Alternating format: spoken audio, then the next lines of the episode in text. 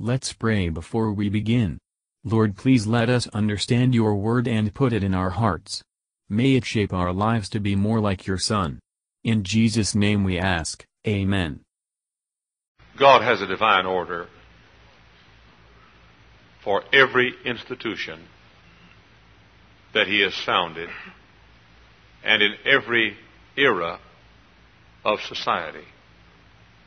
That order is that one of us leads the rest of us. That does not mean that that leader is the best among the group. It means that he is the chosen among the group. God has planned it so that, that a, a country should have a king or a president, a state should have a governor, a city should have a mayor, a home should have a father, children should have a father. A church should have a pastor. Now, again, I say, I do not claim to be, nor do I think for a moment that I'm the best Christian in this room tonight. I could take off my shoes and my hat and bow at the feet of many of you, whom I think are among the choicest Christian people in the entire world. But in God's providence and in God's will, He chooses one of us to lead the rest of us. The Bible tells us, as the, the apostle wrote one of his letters, I think it was a letter to the Philippians, but I won't go, go into it. He mentions the order of the church. He mentions the pastor or bishop and the deacons and the people. And that's all the organization that God gave to a New Testament church. Pastor, deacons. God never started finance committees. God never started uh, uh, flower committees. When I first came became pastor here, it took five people seven days to put petunias on the communion table. Had to meet two or three times. Uh, God never never uh, interested in that. God is interested in pastor and people. I'm sorry, deacons and people. Our brother Dave, uh, Larry Loser, one of our young men, is having trouble in his church. I mentioned it several times. The trouble is caused by one thing, and that is they've lost the divine order. They want to make it deacons, pastor, and people. Or deacons, people, pastor. But God's divine order is that there be authority. And that authority in the Bible I'm not saying that a pastor is a dictator. I am saying that the pastor is the lead, the spiritual leader of the church. And uh, a while ago, we read where, where it says, uh, "Obey those that have authority over you, who have communicated or taught you the word of God, and uh, respect and honor and so forth." Now, I have no problem along that line. If any church in the world has, if any pastor in the world has loyal people, I have them. I am the envy of every fundamental pastor in America because my people love me and because my people follow me, and I have no problem along that line. But I do want to talk to you tonight about what I owe you, and this, uh, this, these are biblical truths and scriptural truths, though I do not plan to take time to go into the scriptures. Now, our church has grown an awful lot. Uh, somebody asked me a while ago in my question answer session in the early hour, what are you writing now? What, what book are you writing now? Well, I'm, I'm, I'm writing almost nothing now. And the reason is I don't have time much to write anymore. We've added so many things with the nationwide radio broadcast, with the uh, college and all of the, the intricacies of the college, with the high school and the junior high school and the two grade schools and the, the program, spring program and fall programs and traveling every week and counseling, 84 counseling sessions a week I've averaged now for almost two years, a year and a half, 84 counseling sessions every week and with 26,000 members on our roll now, uh, that's, um, uh, then I'm, I'm saying that, that I have had to face in my own ministry some priorities. I preached last Sunday night on priorities, and I've had to face it. I had to come to the realization I could not do what I did when we had 1,500 members, and no college, and no high school, and no junior high school, and no grade schools at all, no nationwide radio broadcast. I didn't write, I had, only written a book or two. I came to the conclusion I had to choose what I felt God wanted me to have as priorities in my ministry. And I want to tell you tonight what I think I owe you and what uh, I think you owe me. I just call your attention, a few of them. The first thing I owe to you is this. I owe it to you, and I plan to pay this debt. I owe it to you as your pastor, no matter how big the church gets, no matter how many duties I have, no matter how many responsibilities I have. Yesterday morning, yesterday morning, alone, between 7.45 and noon, I counseled with two school teachers we're considering hiring, interviewed school, two school teachers. I had a wedding, a reception, six appointments, picture taking for the wedding. I had folks waiting in my office to talk to me, and I'd, I'd go have the wedding, run back and have a counseling session, and then run back and pray for the reception. Nobody can pray but me around here for receptions. I have the most beautiful reception prayers.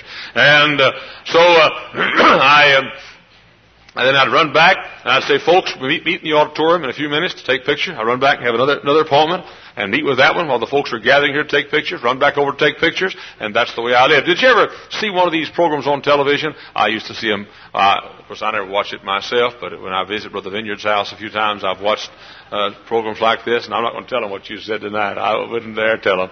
But, uh, because I would not want Brother Vineyard to, uh, folks to know that he said he was considering staying home and watching the replay of the Indianapolis speed race on television.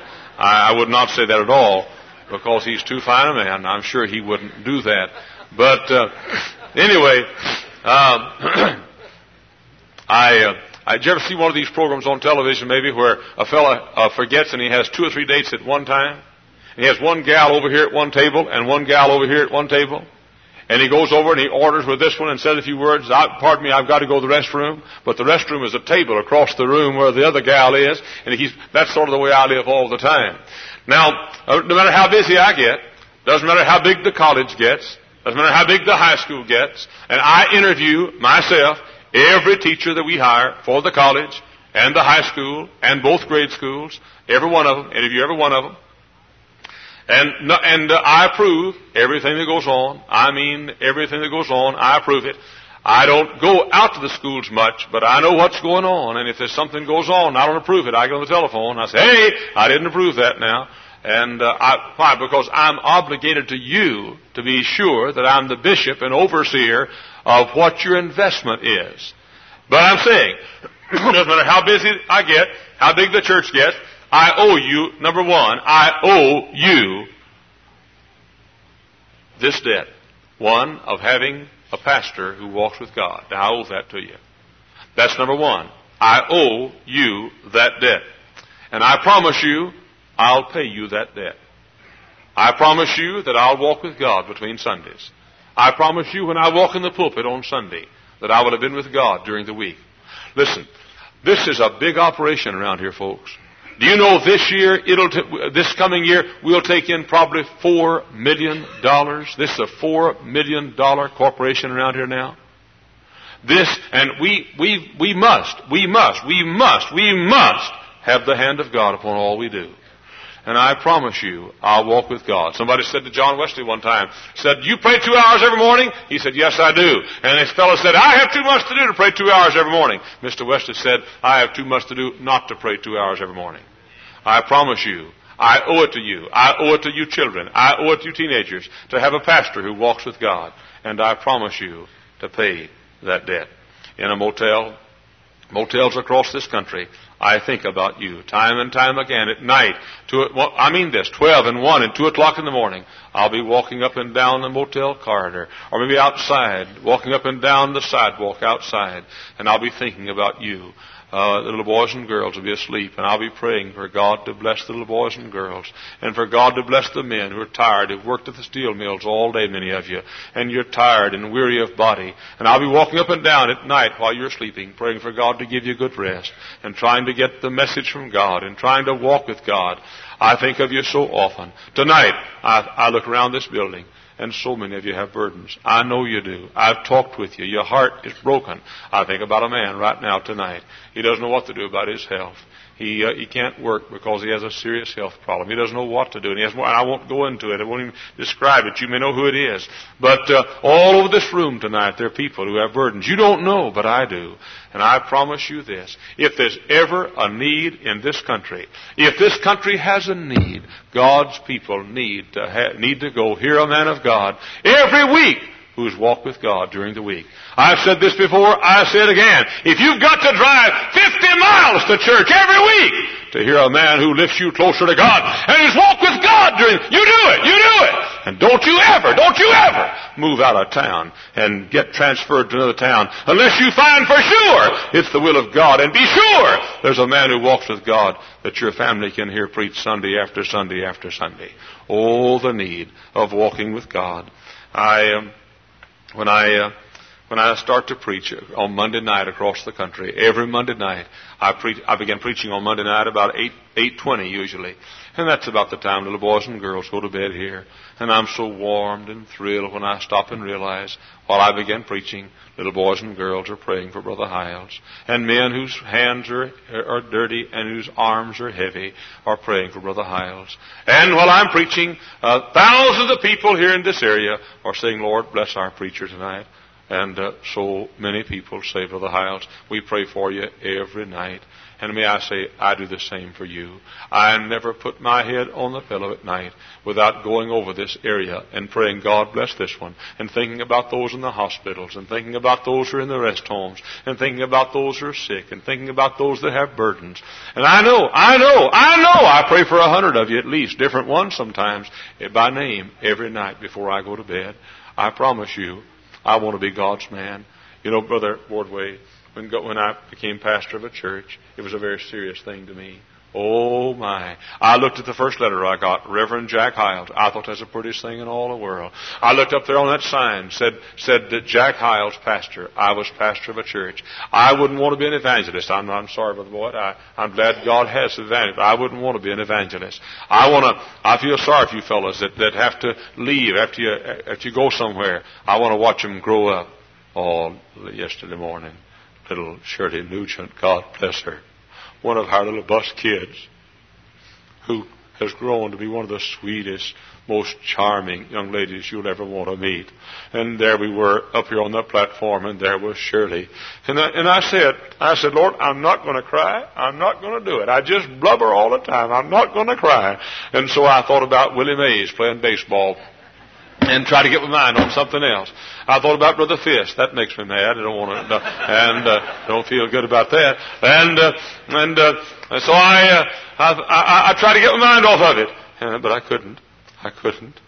I couldn't forget when the little junior girl came to my office one day. I couldn't forget the trials. I couldn't forget how she'd come to church alone. I couldn't forget how she'd stood for God. I couldn't forget how she'd been a sweet, dedicated Christian. And I couldn't forget how we started Hyles Anderson College. She didn't know how she was going to go. And we prayed and prayed and gave her a little job here. And, uh, and, uh, and, and she married a fine young preacher boy. One of the finest young men we have. And I got to thinking about it. And I got right down to where I pronounced them husband and wife. And then I just started slobbering and snorting all over again. And uh, I uh, I wouldn't want to be anything but a pastor. I wouldn't. I wouldn't. I wouldn't. Why? I love to see them grow up. I was thinking about Pam. God bless Pam. I was thinking about what a pretty little girl she was. Shame for to have to grow up and be a woman. But uh, what a pretty little girl she was. And all through the years, what the Wobers have meant to me and how in the early days here when Pam was just a little girl and we had the, the, the fuss we had over here and the battle. And I said, I said, if you'll give me a chance, I'll show you what kind of kids will turn out. And if you'll give me a chance, I'll show you. If you'll give me one generation, I'll prove it to you. And I thought about Pam at that time. Pam was only a little girl, four or five years of age, in the beginner department. And now she's a lovely young girl. Uh, she didn't choose a very, I think she chose poorly in choosing a husband. But, uh, and, but anyway, now, lovely young girl. I wouldn't, I mean, I wouldn't trade it for the whole world.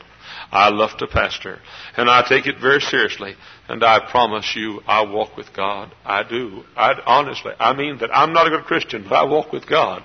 I, am not a, I'm not as good a Christian as some of you are, but I mean it. I mean it. I mean it. Night after night, wherever I am, I take time. I don't mean 10 minutes. I don't mean 15 minutes. I don't mean 30 minutes.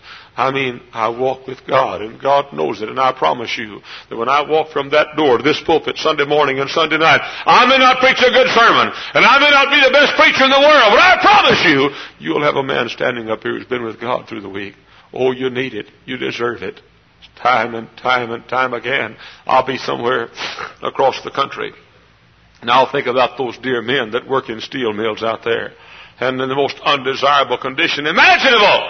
I think about it and I say, oh God, they have a right to come to place on Sunday where they can, can hear a man who's walked with God. Tonight in this room, there are three or four people I know who have what the doctors say is terminal cancer in this room tonight. Don't you think I don't love you?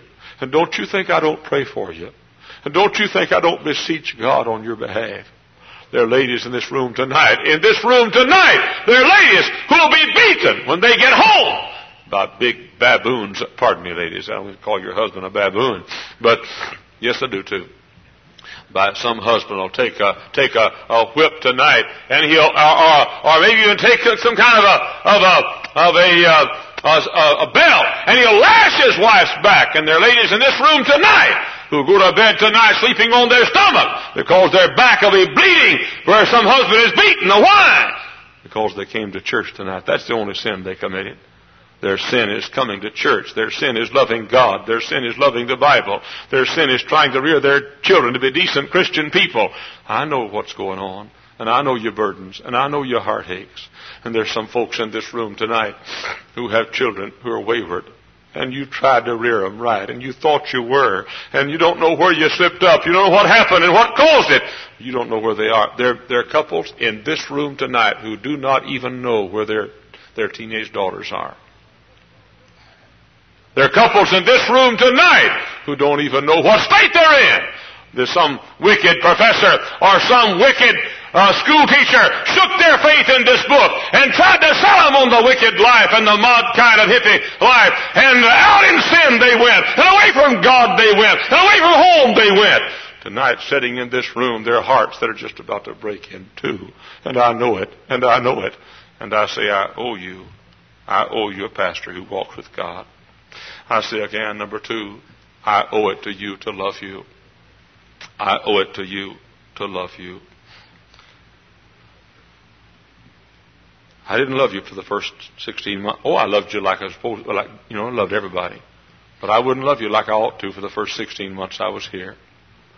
Brother Joe, when I left the Miller Road Baptist Church, I thought I'd die. Absolutely thought I'd die. And, and my heart was crushed, and I didn't want to live, and I didn't want to come up north. I didn't like Yankees. But to show you what a wonderful, sweet Christian gentleman I am, I think I'll be able to like them one of these days. But uh, but I uh, I love Yankees now because my bread comes from their salary. And uh, but I uh, I didn't want to come. I'm sorry, I didn't want to come. I said, "Let me walk in the fields." He said, "No, walk in the town." I said, "There are no flowers there." He said, "No flowers, but a crown." I, I quote that once a month to keep Vineyard from going back to Virginia. And, and by the way, if I go four Sundays in a row and don't quote it, you'll know I want you to go back to Virginia. but, but anyway, I didn't want to come. And I left my heart, honestly, I left my heart in Texas. And I said, I'll never fall in love with people again. I won't do it. I, I can't go through this again. I, I'd wake up in the middle of the night and crying and, and, and saying, I've got to get this. I recall Francis Nall, my deacon chairman, was in the hospital, and I woke up in the night crying, saying, Francis, Francis, I've got to get to you. And I, I said, I, I can't do it. I can't do it. But I, after 16 months here, and by the way, you check our records and you'll find our growth started about 16 months after I came. One night, I flew back to Texas. Nobody knew this. Two o'clock in the morning, I drove out, I got to rent a car and drove out to Miller Road Baptist Church where I pastored for almost seven years. It's where I grew up in the ministry. All the people were mine. I'd won most of them to Christ. And I got a key to the building. And I went to the Benny building, named after, by the way, named after Jim Benny's father, who was pastor before I was there, started the church. And I went to the Benny building, and I got on my knees at the very spot where I preached my first sermon there. And I had a funeral service. And I said, Dear God, I'm going to bury this church tonight. I'm not, I can't live here anymore. I can't keep my heart here. And I came back, and God knows this is true.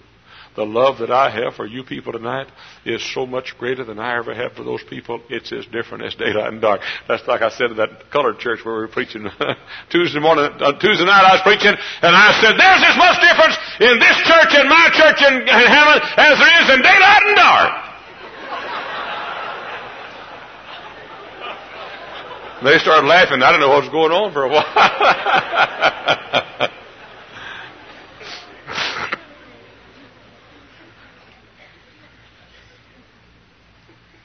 Last night, one of our young ladies in her late twenties now came had an appointment with me.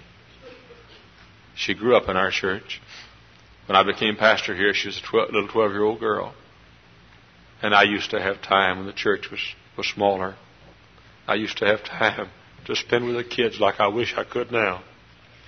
And uh, I hadn't talked to her personally for a long time. And last night she had to come for an appointment about something. And I was so glad to see her. And I enjoyed talking to her so much. And when she left, I felt like my heart was lifted with joy. You know why? Because I love you folks.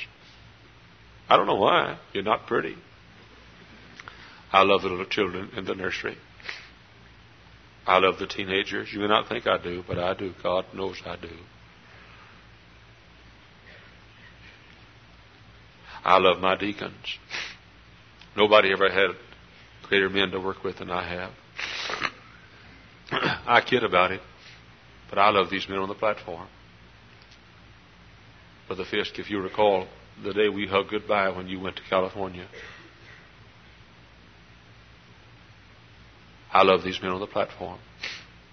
My dear fellow workers. I love the couples. I love the men, the women in the church. I love the senior citizens. I love you.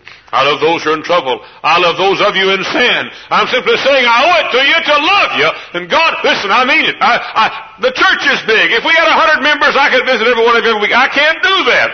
Uh, if, if I had a 30 minute appointment with every member of this church, it'd take me five years to go around. Now, I know, I know I cannot do that, but I can love you. And I can pray for you. And you know, I sit up here on the platform so often, and you see me writing, I'm making notes of somebody that I, I'm praying for or somebody that I love especially, or somebody that I want to turn out right. I, uh, Brother Fisk, I was thinking the day about your children. My, my, my, how they've grown. And uh, what fine children. And, and last Friday morning, out, out at the Hammond Baptist High School, when some of our kids made the National Honor Society, I just rejoiced and rejoiced and rejoiced. And I came back to my office and I thought about it coming back to the, coming back, how, how proud of you I am and how much I love you and how I thank God for you. And uh, so I owe it to you, and I promise I'll pay it. You don't, you don't get maybe. By the way, uh, you get more time than most people get, but maybe you don't get as much personal attention. But there's nobody more love than you are. I owe it to you. I promise you I'll pay it. I uh, owe you something else. I owe you ha- I owe you the, the privilege of having a man of God who has wisdom.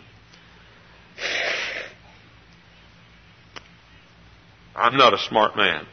I'm not a ten talented man. And I'm not by nature a wise man, but I learned how to get it. And I, I promise you, I'll try to seek the wisdom of God. I pray, I pray for three things every day. Power, love, wisdom. Those three things every day. Here's a couple, a lady comes to my office and forgive me, but it's what she said. Brother Hyles, I'm 28 years old. I've never had a proposal of marriage yet. I got one this week. Now, Brother Hyles, I can't say I love him, but he is a man.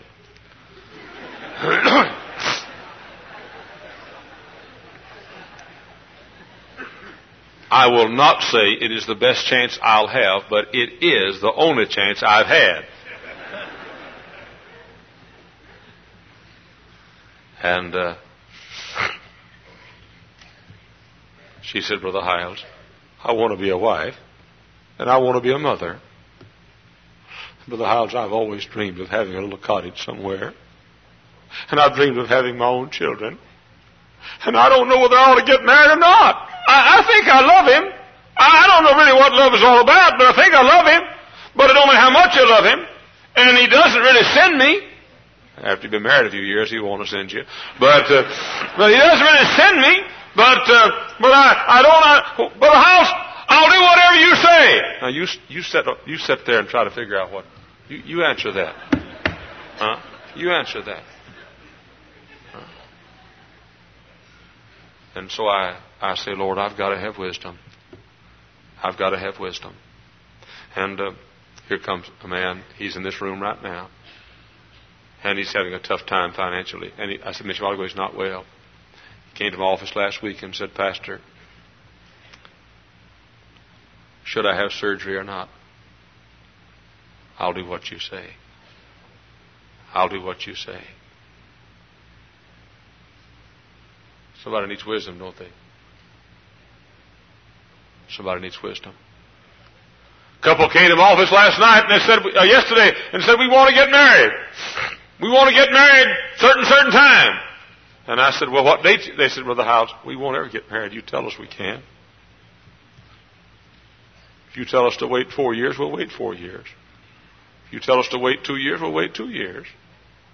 the other day, a fellow came to office and and he said, uh, "Brother Hyles, I heard you. I, I know what you want. You think going away we, we, we uh, get married, we get out of college." And uh, he said, "Okay, I'll wait." I said, "How old are you?" He said, "27." And I said. Uh, when you graduate, he said, in three more years. and he said, I'm going to wait because I know it's what you want me to do. I said, good night. If I were you, I'd get married right away. He said, woo!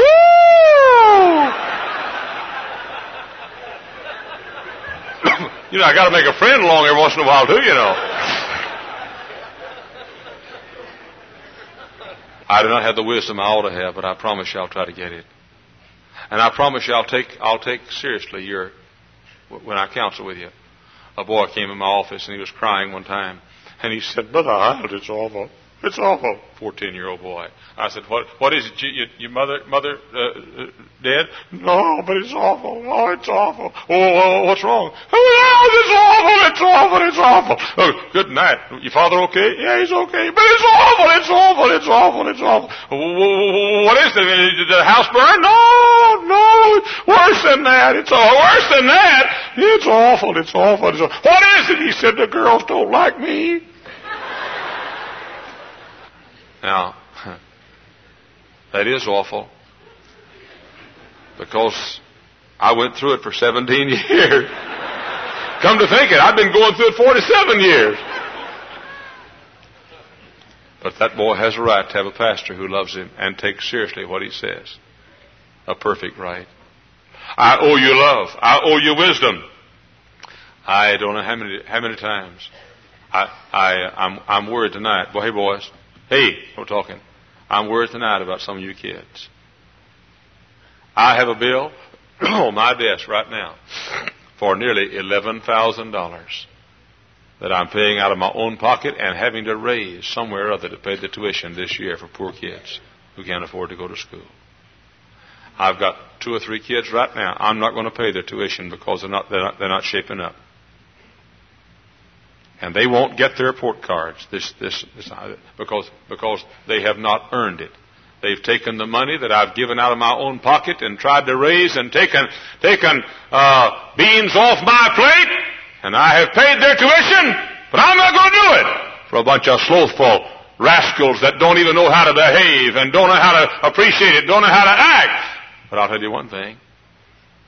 When you come to my office, I'm going to skin you and as, uh, and I may spank you. I, I start spanking in the office. I spanked Ed Rouse just set the day. but I start spanking in my office. If you parents don't let me, I'll paddle them.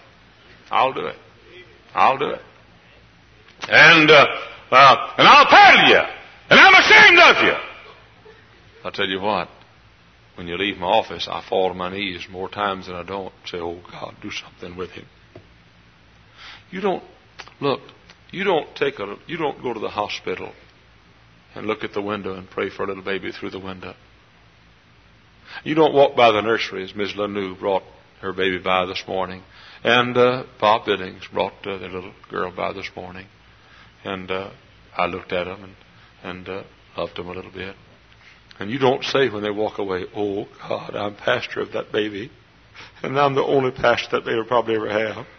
And that baby is going to probably live right or wrong according to what those parents do and what I do. Oh, you don't do that. And then you don't, you don't uh, see them as they come by and say, Hello, Brother Hyles. Little girl still says, Happy birthday, Brother Hyles. Her mother taught her to say happy birthday back on her September 25th. Write, write that down. September 25th. Don't forget that. Write it down. Take notes on my sermons. But uh, anyway, she, her mother told her to say happy birthday, and every time she sees me, it's happy birthday, Brother Hyles. This morning she saw me, happy birthday, Brother Hyles. Every Sunday's been a birthday ever since September 25th. And one thing about it, she's in good practice for this September 25th, I you for sure. And, uh, but, uh, you love them. And, uh, and they come and study, and they're scared coming in Brother Hyles' office. And they practice walking. And they, and they,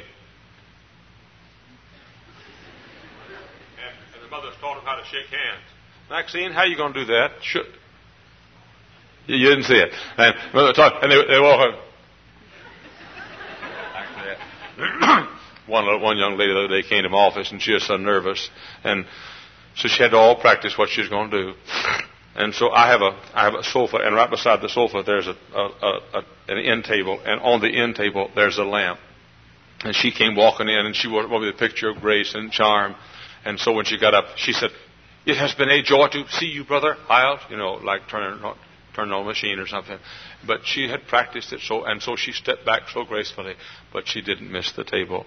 And so she knocked the lamp over on the floor. And then she sat down on the table where the lamp was. And there she sat uh, on, on the and the lamp behind her. But then the table is sort of shiny, and so she she couldn't get back up, and so she fell off backwards off the table. And there she was, um, there she was, uh, off the table with her head on a lamp, and the.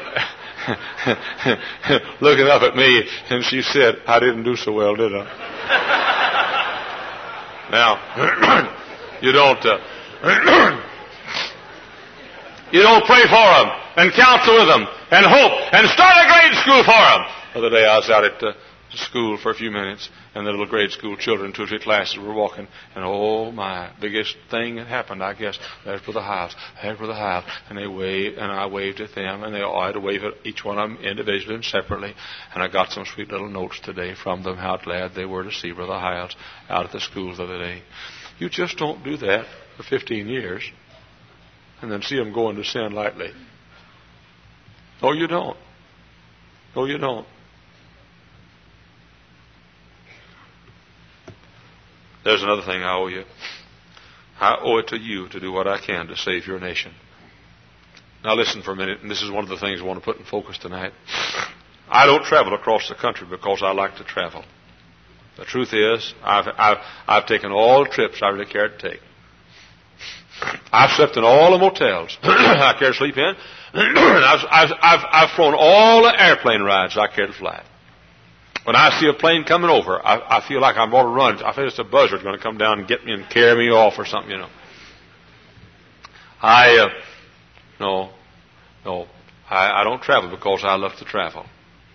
I travel because for some reason, I do not know why, but God has given me the ear of preachers in this nation. I don't understand why. I'm no R.G. Lee, Lee Robertson, Bob Jones, or John Rice. I do not, honestly, I do not even begin to comprehend why God has given me the ear of preachers. But listen, this nation is going to hell. And I've got to do what I can. And tomorrow night I'll be in Winston-Salem, and God will give us probably a hundred preachers in the service tomorrow night. And I'll be pleading in Winston-Salem. And last week, you know, Brother Vineyard, I pled with those, is it pled or pleaded? Or plod or plud?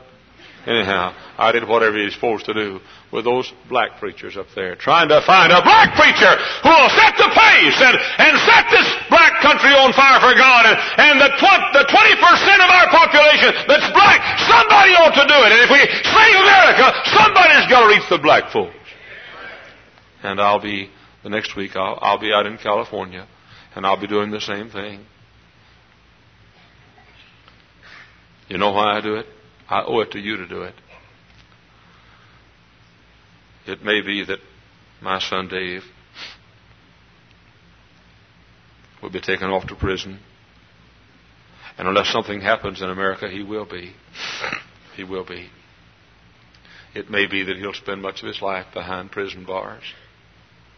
It may be he'll be taken away by the communists and his life will be taken. He may die a martyr's death. And by the way, if he did, I'd be the proudest father that ever lived if he's willing to, to, to, to rather die than to, than to yield his convictions and quit preaching the truth.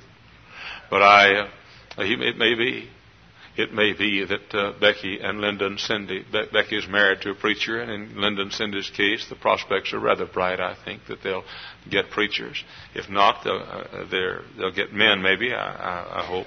But uh, it may be that they're preacher husbands. It may be that Becky someday will hear the knock on the door, and she'll go to the door, and they'll grab Tim and take him away.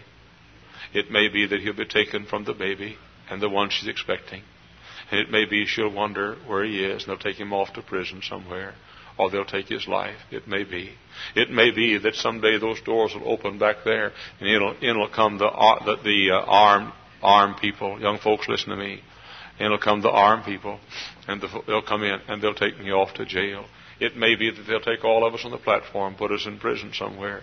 It may be these sacred doors will be closed forever. It may be. I know this much. I know that Dr. Jack Van Impe said that my name is on the list of the, of the, t- the first ten men the communists would kill if they took over America. He's seen it on the communist list. If that happens, and if our church doors are closed, and if these boys and girls don't have a, a decent Sunday school to go to and they don't get to have a gospel invitation, and if America's gone, God forbid, but if it is, I want to be able to look at my boy and say, Dave, I did what I could. Becky, I did what I could. Linda and Cindy, I did what I could. Teenagers, I did what I could. Sure, I get tired. Don't feel sorry for me. Just pray for me. Sure, I get tired. Sure, Pass a golf course sometime. Wish I could play around.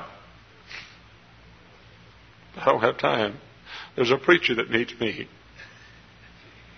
And by the grace of God, we're making a few dents in this country. Listen, did you know in practically every city and village and hamlet, and Brother Boyd will tell you this is true, and these men who travel will tell you this is true, you'll have a hard time finding a town in America where there's not somebody who's preaching this book and winning souls and fighting the devil who's been influenced by the ministry of this church right here. Now you'd have a hard time finding a town that doesn't have somebody there. And I've, I've so often, lately I've said, Lord, don't let America, just give us enough time to we, we reach, reach the crisis. Enough to, listen, I was thinking about all of our preacher boys. Tom, Tom Smith, pastoring a church in Georgia, the fastest growing church in Georgia, had 1,500 Sunday school last Sunday. 70 some odd people saved. I, re- I recommended Tom to that church.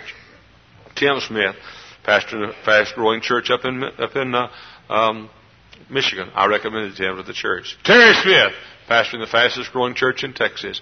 I recommended Terry to go to Texas in the first place to a church in Texas. Dave Loser over here at Tinley Park doing a fine job. I recommended Dave to that church. Tom Allen out in uh, Des Moines, Iowa has a great church, big church. And I recommended Tom to that church. And Bill Watkins out in, uh, in uh, Nebraska, I recommended Bill out there. John Vaprazan up in Michigan, I recommended John up there. And on and on I could go. I owe it to you to try to save this country. I want these girls on the front here to have a have a free country. I want these little boys over here. God bless these boys. I want these boys over here to have an America like I've had. Brother Joe, this morning I got I was preaching, and last night I was thinking about dear Doctor Rutherford and Proctor Boyd, your brother. God bless him. And I was thinking about Sam Montgomery. Remember Sam with one hand, you know, and one arm. And I, I preached about him this morning. And I was thinking about those dear people and all the, the rearing that we had and people that loved us. And I want these boys to have the same thing. I want them to have a church like this. I want them to be here on this corner. I want the 25 years from now our Lord does not return. 25 years I want them to be a red hot preacher. It may be me or somebody else stomping and hollering and spitting and snorting and preaching the gospel of Christ and calling sinners to God and seeing this altar fill. And there can be if we'll give ourselves to trying to save this nation. I owe it to you. I'll just simply say a few things in passing. I owe it to you to preach this book. I owe it to you to exalt the person of Christ. I owe it to you to warn you of sin. But now you owe me some things. I want to just list them quickly. You owe me first your loyalty. Loyalty. You owe me second your love. You have no idea what the little notes the children write mean to me. The other night, one of our girls grew up in this church. Married and has her own family now. She waited for 45 minutes outside my office door just to give me a fresh glass of carrot juice. I'm not saying I want you to give me stuff. I don't mean that. I want you to love me. I want you to pray for me. I want you to pray for God to give me strength to help save the country and stir preachers. You owe me your love. You owe me your understanding. Now listen to me for a minute. The only way I could give any more time is if there were more hours in the day or more days in the week. There's not a person here that gets less sleep than I do. Now, I'm simply saying there are going to be times where the Colston's going to have to do. I know he's not much, but he's all we've got. I mean, I, want, I, I, don't, I don't want your sympathy. I want your understanding. When I give it all I've got, I want your understanding. I also, you owe me your prayers. I believe our best days are ahead. Brother Vineyard, you and I, he, he put on my, my, my uh, desk tonight his, his outline how we can average 17,000 in Sunday school next fall. I'm going to have to fire him or I'm going to have a heart attack.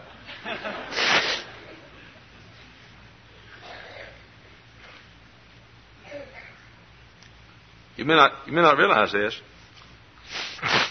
but Jim Vineyard and I are thinking in terms of 25,000 someday. what you going to do then? Would you believe 35? Huh? You say unthinkable. Yeah, so was 13. I stood up here one Sunday night, we're averaging about 4,000 in Sunday school, and said we're going to average 10,000 in Sunday school within five years. Four psychiatrists were at the office door waiting on me. Because after I'd said what I said, I called them. Honestly, I went back and I looked in the mirror in my restroom of my office and I said, What did you say, you fool? And I said back to me, You said 10,000. I said, That's what I thought you said, you idiot. Now what you going to do? And I said back to me, Going to have 10,000. That's what we're going to do. I believe our best days are ahead. I was thinking tonight, I'm 47, be 48 September 25th.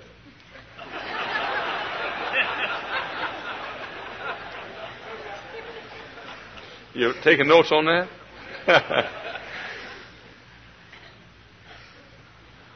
now I was thinking, I've been here 15 years. Brother Ray, if I've been here another 15 years, let's see, 48 and 15, Let's, let's, let's, let's talk about something else. I'll be 63. But you know how I feel tonight?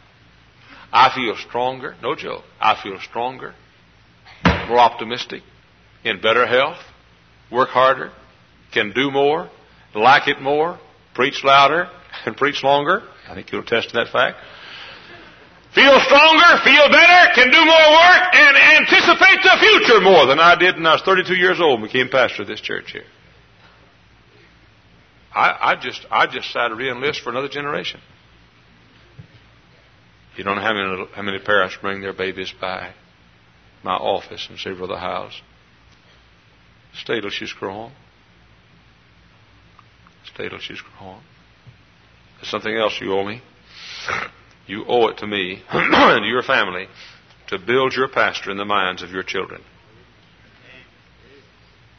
You will be sorry forever if you don't. You go home and say, I wish he had couldn't preach so long. I'll declare he tried, I wish he wouldn't holler so loud, it beats, bothers my eardrum. Well, just wear your mufflers and come on. Now, you do that. I don't mean you, you don't like me. I mean you just sort of pick, pick away. And your children hear it. Now listen to me. They hear it. There's going to be a day in that child's life when Brother Hyles may be the only hope for that child. If you have said, do what the preacher says, and by the way, you will never beat that sentence to say to your children. You must think you're God. No, but I think I'm closer to Him than most of the kids in the church. And I think I know more about what the kids ought to do in their life and in planning their future than the average person would. No, I'm not God any more than the, the doctor's God. Dr. Streeter, suppose somebody came to you and said, uh, uh, Doc, I, need an examination. The doctor took examination. What you need some penicillin. He said, I don't like penicillin. Who do you think you are, God?